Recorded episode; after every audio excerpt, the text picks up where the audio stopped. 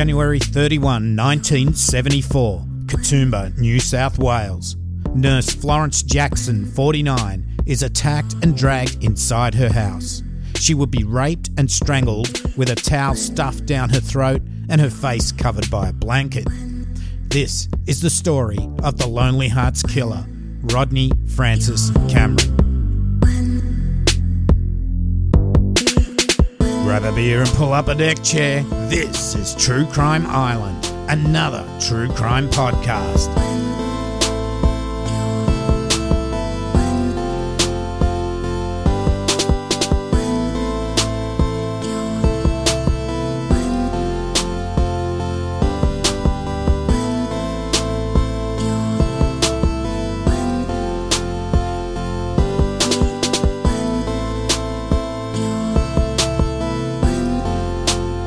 Hi, Islanders. Tonight's show will get the rage happening for sure.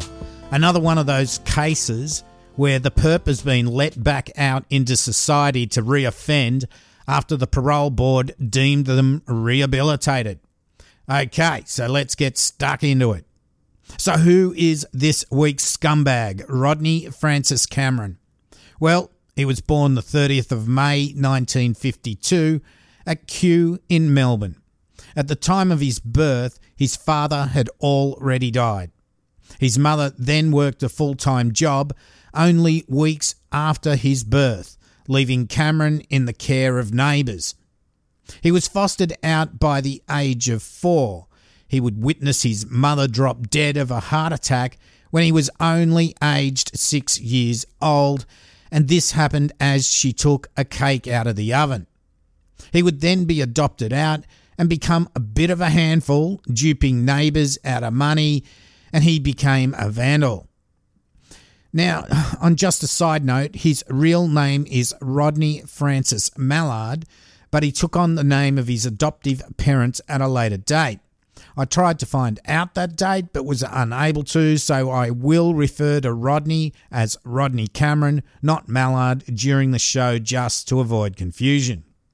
Anyway, Cameron, at eight years old, had a foster sister, a young girl that was also a ward of the state. Well, she left the house and it seemed to affect Cameron deeply. After his foster sis- sister left, he started to attack little girls at school. When he was about 10 years old, he tried to strangle a schoolgirl. It was around this time he was sent to juvie for putting boxes on railway lines. The psychiatrist that assessed him reported that no therapy that was available would be of use to him. Cameron later tried to strangle an elderly woman after jumping her and throwing her to the ground. She also survived, as well as one of his girlfriends that he also attempted to strangle. By around 19 years old, he was heavy into booze and started not only consuming but dealing drugs, in particular LSD, heroin, and morphine. He was admitted to Gladesville Hospital on four occasions after failed suicide attempts. His adoptive family ended up having nothing to do with him, with the mother telling reporters in 1971 when asked if she had any suggestions or alternatives for his future, well, she said yes, drown him. So here we have a psychiatrist saying that no therapy that was available would be of use to him, and his adoptive mother saying he should be drowned. I mean, boom fuckalunga.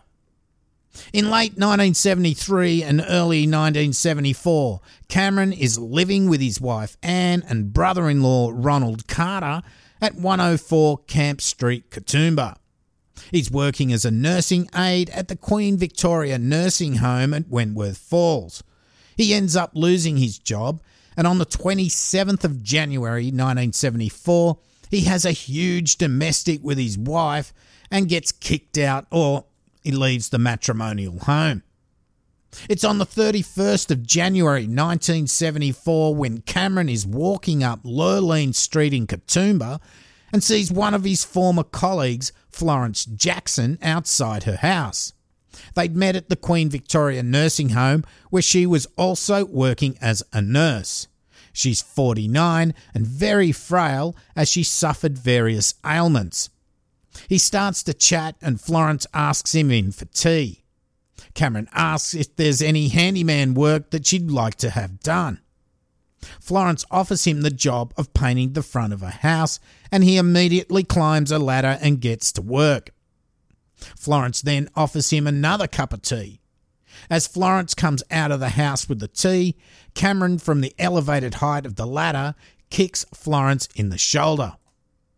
She screams and tries to run away into the house, but Cameron follows her. He grabs her and drags her into the bedroom. He then viciously beats her across the head and starts to strangle her. She passes out and he rapes her on the bed. Cameron then grabs a towel and stuffs it into her mouth and strangles her to make sure she is dead. As if he's ashamed of what he's just done, he covers Florence's face with a towel, takes a bank book, checkbook, money, and any valuables he can find, then leaves the house. He then leaves and goes to Leura train station, where he changes out of his overalls and dumps some of the property he stole from Florence's, Florence's house. He then uses Florence's checkbook to get money from several local businesses. He then goes to the local post office, posing as Florence's son. He sent a telegram which says Florence has been injured and tries to use this to get money out of a bank account. The post office is sus of him and they refuse to let him withdraw any money. Good on you, the post office. He then makes a large order with a catering company for food and pays with a check. Because of that, they let him cash another check. He then goes to a deli and asks if he could get some groceries, but he could only pay by check. The grocer asks whose check, and Cameron replies that it is a check made out to him from a lady he's done work for today. The grocer says that he can give him some food and will write his name down in the credit book and when the check cashes to come back and pay him. Cameron writes his correct name and address in the book, takes the groceries, and leaves. Now, I wonder how many places still have a credit book like that nowadays. It's all just tap and pay. So Cameron has been all over town and a lot of people have noticed him along with the people he's actually talked with and done business with. He's doing this all the time using Florence's checkbook. He then goes to a phone box and calls the Queen Victoria nursing home he used to work for and asks for Nurse Craig. The matron on duty says she's not on shift, and then Cameron tells her that he, he is her brother and that he needs her address to tell her that their parents had been in a car accident. He goes on to say that she would not be into work for a couple of weeks while she took care of them. She gives him Nurse Craig's address and he takes a cab to her place in Blackheath, which is about 13 minutes' drive back towards Sydney. When he gets to Nurse Craig's house, he tells her he needs to talk to her about him losing his job at the nursing home. She lets him into the house and he soon starts making sexual advances towards her until he's interrupted by two of her friends that turn up. They'd been sent by Matron to just go and check up on her after the call she'd got from the so called brother. Now, well, lucky for Nurse Craig, but I suppose the matron shouldn't have given out her address in the first place. Glad that she sent a couple of the other nurses down to check on her especially given that Cameron told her that Nurse Craig would not be into work for a couple of weeks, so it's clear he was probably going to murder her as well. Cameron then starts to hitchhike towards Melbourne. It would not be until Saturday morning, the 2nd of February, that Florence's body would be discovered after neighbours noticed that they hadn't seen her and her dog was alone barking at the front door. Police soon have witnesses telling them they last saw Florence talking with a young guy that wore a brown jacket. It's not long before they find out the name of this guy once they ask surrounding businesses and find he's used Florence's checkbook and signed the back of the checks with his real name and address. In a first, his name and photo are issued to the press by police in order for the public to help catch an offender. So before that, people's faces were not shown in the media uh, or their, na- their full names. Anyway, Cameron is hitchhiking on the way to Melbourne, and it would be said that he wanted to go back to where he grew up in Kew, and that's near Melbourne. What is known is that he accepts a couple of lifts on the 5th of February, the last one from a Chester who ran an Aboriginal hostel at Namarala, in which Cameron stayed that night and signed the guest book again using his real name. The next day, the 6th of February, Chester drops him off at the South Gippsland Highway. The next ride Cameron got was from a 21 year old bank clerk, Francesco Ciliberto, and that was around lunchtime. Frank was on a holiday to Sydney from Melbourne, and it was his first real break from the family and work. They drive to the seaside town of Mallacoota, which is about a six hour drive east of Melbourne. It's said by Frank's family that he knew the area there as he used to do relief fill in work for the bank at times. Once there, Frank and Cameron take a walk down towards the water along the rocky cliffside. Here, Cameron picks up a rock and smashes Frank on the back of the head. Frank collapses, and Cameron continues to smash the rock into Frank's head, then strangle him with a football sock until he was sure he was dead. Cameron then takes Frank's wallet, his checkbook, and car keys before stuffing a shirt sleeve in Frank's mouth and then covers Frank's face with his jacket. Now, that's the same one that many witnesses in Katoomba has described Cameron as wearing days before. Cameron then drives off in Frank's Torana towards Queensland. Now, at 3 pm, Frank's body would be found by passers by and police are called to the scene. Official court documents say he was found the day he was murdered, but other reports say he was found days later.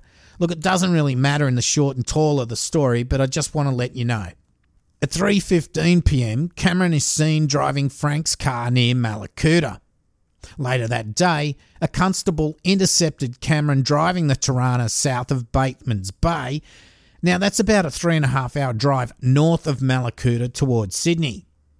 Cameron gave the officer Frank's driving licence and was issued a ticket, and he drove on north. You see, back in the day, we only had paper driver's licenses with our photos, so it was easy to use someone else's identity to drive a car or get into a pub at an early age or whatever. By the 12th of February, Cameron had made it to Cairns in Queensland.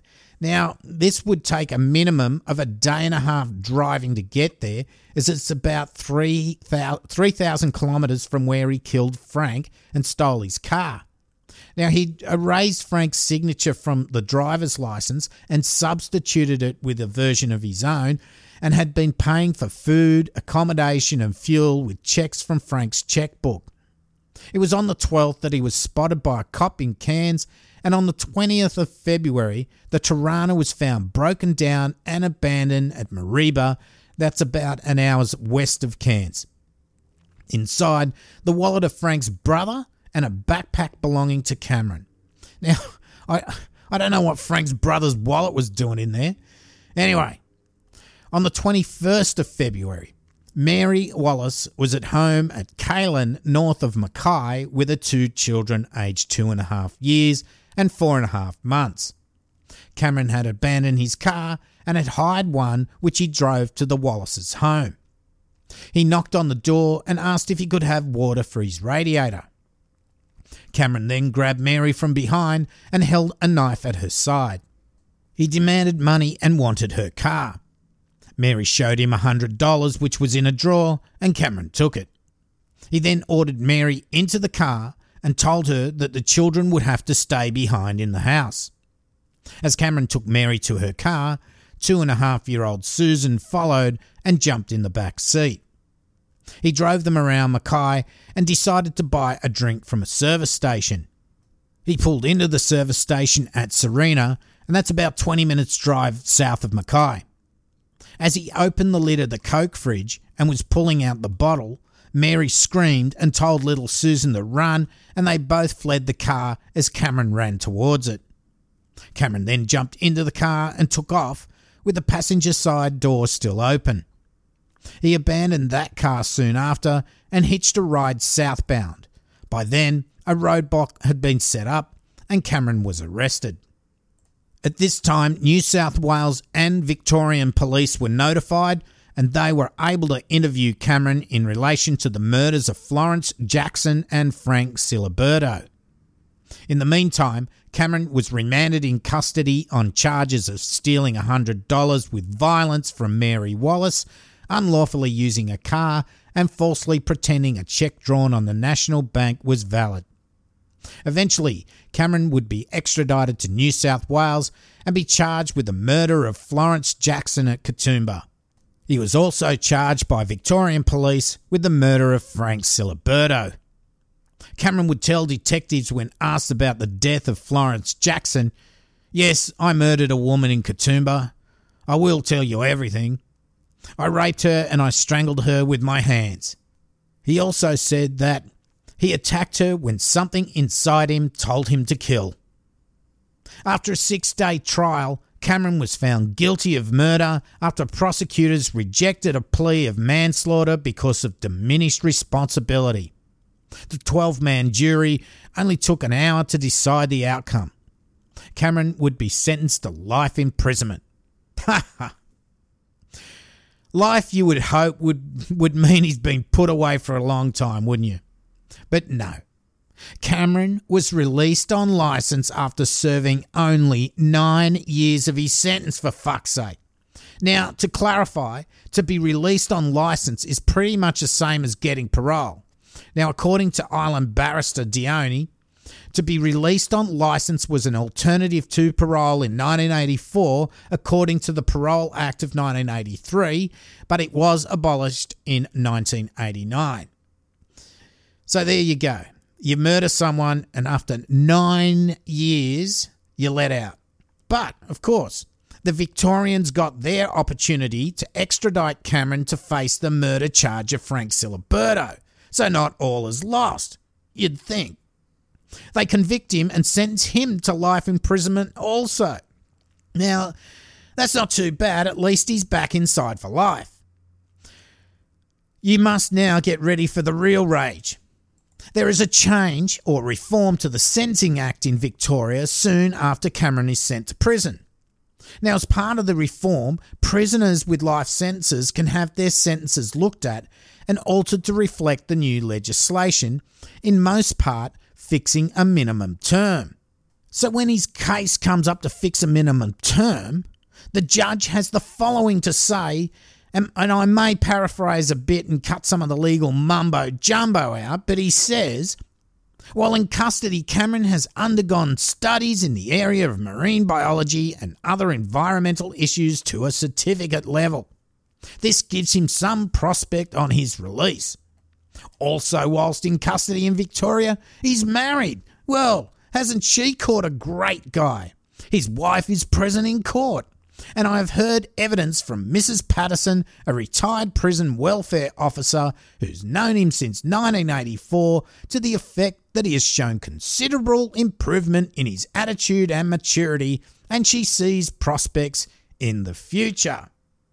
He also goes on to say, however, the main problem confronting me is how to deal with this question of the minimum term in the light of the fact that he has now spent nearly 16 years in custody since his original arrest. Now, that means the original rec- rec- arrest in Queensland before he was extradited to New South Wales, where he served just nine years, as I told you before. Now, let's cut to the chase. His life term in Victoria is cut from life to just seven years. What the fuck? Because the judge has to re sentence Cameron as if his sentence started when he was first arrested in 1974. So, in effect, the sentence for the second murder is 16 years, but instead of starting from 1984, it's backdated to 1974. So he's up for release within a year of resentencing. Now, you can imagine the family of Frank, how they got their justice. This scum was locked, locked away for life, but in reality, That sentence will only be seven years and he's up for parole soon after, within a year. What the what the fuck is going on with these people? The judge says that it on its own, a term of seven years looks inadequate. But looking at both murders together, it is the lesser of two evils to let him out, as if both sentences were served concurrently, than the greater evil of imposing the longer sentence separately. Now, saying it was the only only the state boundaries that caused the murder trials to be conducted at different times. For fuck's sake, the lesser of two evils. No, this cunt is evil. He murdered two people in different states. Tough titties. He should not get any benefit of concurrent sentencing. But what the fuck do I know? Now, while he was serving out the last few months of this pathetic seven year sentence, which is life, Cameron was plotting his next murder. Yes, that's right. He was plotting his next murder, flipping the bird at the piss weak justice system that will let him out after 16 years for killing two people. Two people that offered to help him out, two people that had done nothing to him nothing to deserve being viciously attacked and their life taken from them. So in March the 12th, 1990, Cameron is paroled and goes to live with his wife, Anne. At the time, Radio 3AW would run a nighttime Lonely Hearts matchmaker program where you could ring up and tell the audience about yourself, and if anyone was interested, they could call in and swap details. So it's just like an ancient Tinder. Well, Cameron put, got on the air one night and he told them how he didn't smoke, had a GSOH, which yeah, everybody knows, good sense of humour, how he was a marine biologist, was looking for someone to share his happiness and all that bullshit. He forgot to mention he was a double murderer and married. Anyway, Maria Golner, a lonely 44 year old unemployed clerk from Boronia who was looking for someone kind and generous to share a life with, liked what she heard about Cameron. They talked, and on the 19th of June, Cameron left his job and in Maria's car, they drove towards Katoomba in New South Wales. Now it's about a 12 hour drive. They arrived at the Skyrider Motor Inn the next day, Wednesday, the 20th of June. Now, Cameron had already paid for the room in advance and had requested a do not disturb sign. Now, again, these days these dates are hard to confirm, but that doesn't detract from the story. Just I just want to let you know. They checked in and had a nice lunch. Now, we do know on the Friday on Friday the 22nd of June, motel staff saw Maria and Cameron together at around 1:30 p.m. They ordered breakfast for the next morning and Cameron asked what time the room would be cleaned. Maria and Cameron then went back to the room. Once in the room, they had a few drinks, and then Cameron attacked her by bashing her over the head. She collapses back on the bed while Cameron continues bashing Maria in the face. He gets his necktie and binds her hands together. He then strangled her with his bare hands. He then stuffs his hanky into her mouth and then gets a pair of her stockings and ties it around her throat, making sure she's dead. He then drags her into the bathroom, gets a bouquet of flowers that was in the room, and places them on her body. And as he'd done before, placed a bath mat to cover her face. He then writes a confession letter to his wife, Anne, saying, My dearest Anne, if I'd not done what happened, my life would have been destroyed. Love eternally, Rodney. He then takes Maria's car and drives south. Cleaners find Maria's body the next morning and police are called. As Cameron had registered under his own name, police were able to begin a manhunt for him straight away. Cameron contacted his wife a few days later, telling her that there was a third person involved and that he was innocent. He told her that he was prepared to give himself up. His wife Anne called police and relayed his message, and Cameron did give him give himself up at the Deniliquin police station, seven and a half hours drive southwest of Katoomba. police noticed that he was calm and collected. Now, typical serial killer lack of remorse or emotion. But when he was asked for his fingerprints, he went off. After he calmed down, he told police that they were travelling with a Frederick Molnar, but police were unable to locate anyone of this name or description. Also, no witnesses saw this phantom third person that Cameron said actually murdered Maria. Cameron is charged with murder, and in a first, his previous convictions are allowed to be presented in court. Now, this is extremely rare as it is prejudicial to his case, but because the other two murders were so alike, they were admitted as evidence in his trial. Finally, Cameron is sentenced to life without parole, and the judge saying that he hoped that he would never be released until he was too old or infirm to cause harm to anyone. Fuck, if they just not let him out in the first place. now, this is not the end of the story. Cameron, while inside, would brag about other murders he committed. The inmates grasped on him to police, and then they were set up with a wire to record the confessions. Apart from a couple of stabbing murders in South Australia and two women he murdered in Melbourne, they would all turn out to be bullshit, but he would confess to the 1974 murder of 79 year old Mrs. Sarah Mackenzie in her home at Milsons Point in Sydney. He would be charged with this murder, but deny he had anything to do with it. But later, charges would be dropped because of lack of evidence. She was murdered on the same day as Cameron murdered Frank Ciliberto, apparently. She'd been bashed, stabbed with a garden fork, and hit in the head with a mattock, which was still left standing in her skull. She was then covered with a blanket. Eventually, the Director of Public Prosecutions dropped the charges as all the evidence was circumstantial. Her murder remains unsolved. He even hinted to police that he pushed a guy off the Sydney Harbour Bridge, but police put all this down to him playing games with cases he'd read or heard about. So, Islanders, this disgusting scum finally was put behind bars for life. But you gotta wonder that if he'd just been left inside in Victoria, at least one of his victims would not have lost her life. How someone so violent can be let out after first doing only nine years in New South Wales and then seven years in Victoria makes you fucking wonder. What's wrong with these fucking judges? What is wrong with the judicial system that allows this? It was nothing but a dangerous psychopath that from an early age shows signs of what was to come. Fuck's sake. I mean, even his mum said drown him. So, this is the end of the episode, and I, look, I hope you got the rage as I did. So, as usual, at the end of the show, we go on to the Patreon shoutouts. It's a big hi to Ken Arnold, who upped his pledge, Elizabeth Campbell on the silver level, Catherine Byrne also on the silver deck chair level. Hi also to Sean MacArthur. Hi to Spricket Sprinkle Sprocket. Hi to Todd Harrison and Peter Hopton.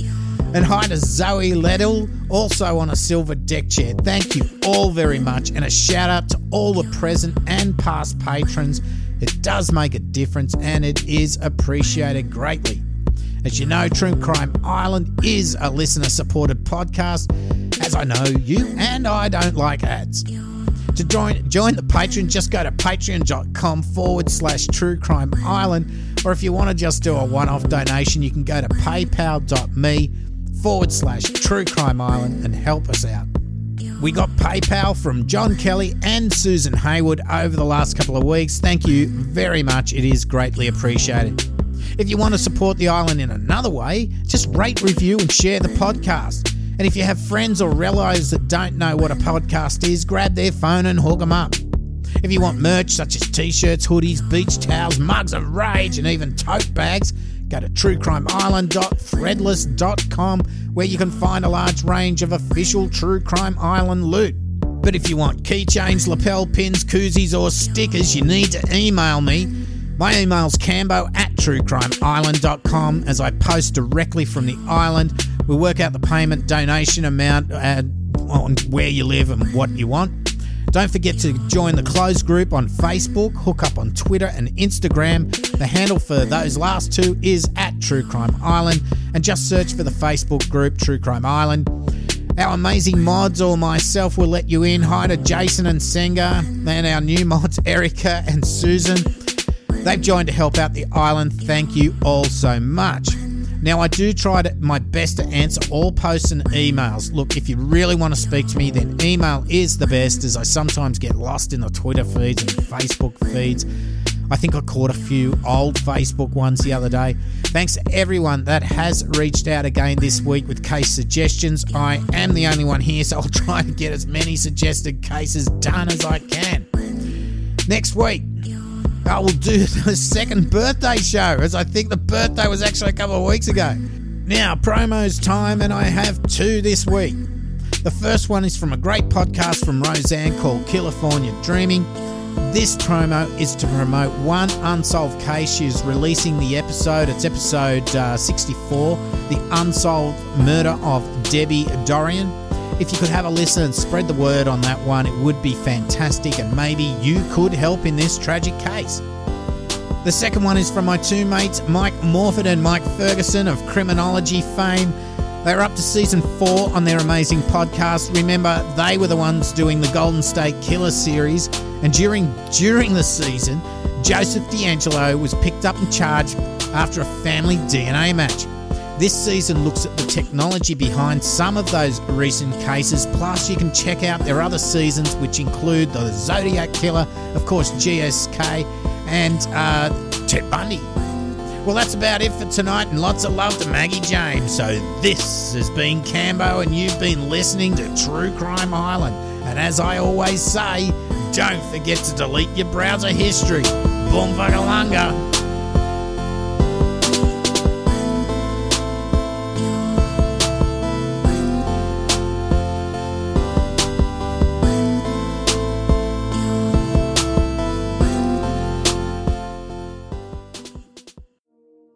August 22, 1996, 22 year old Debbie Dorian was discovered bound, gagged, raped, and murdered in her apartment. Her father was the one to have made the horrific discovery, and to this day, her killer has never been apprehended, and her case has gone cold. However, he did leave behind his genetic marker, his DNA. Though he would lay dormant for nearly three years, he did strike again raping at least seven more women in the Visalia, California area, linked to all of those crimes through his DNA. But Debbie would be the only known victim to have died at his hands. With DNA technology having advanced by leaps and bounds over the last 22 years, as well as some recent, very high profile cases in California that had long been cold being solved, it is our hope to shine a light on Debbie's case to bring this killer and rapist to justice, and a measure of closure for Debbie's family and friends who have waited much too long for answers. With the blessings of Debbie's mother, Sarah, and the help and guidance of her best friend, Katina, California Dreaming and Orbital Jigsaw are bringing you their story in episode 64 The Unsolved Murder of Debbie Dorian.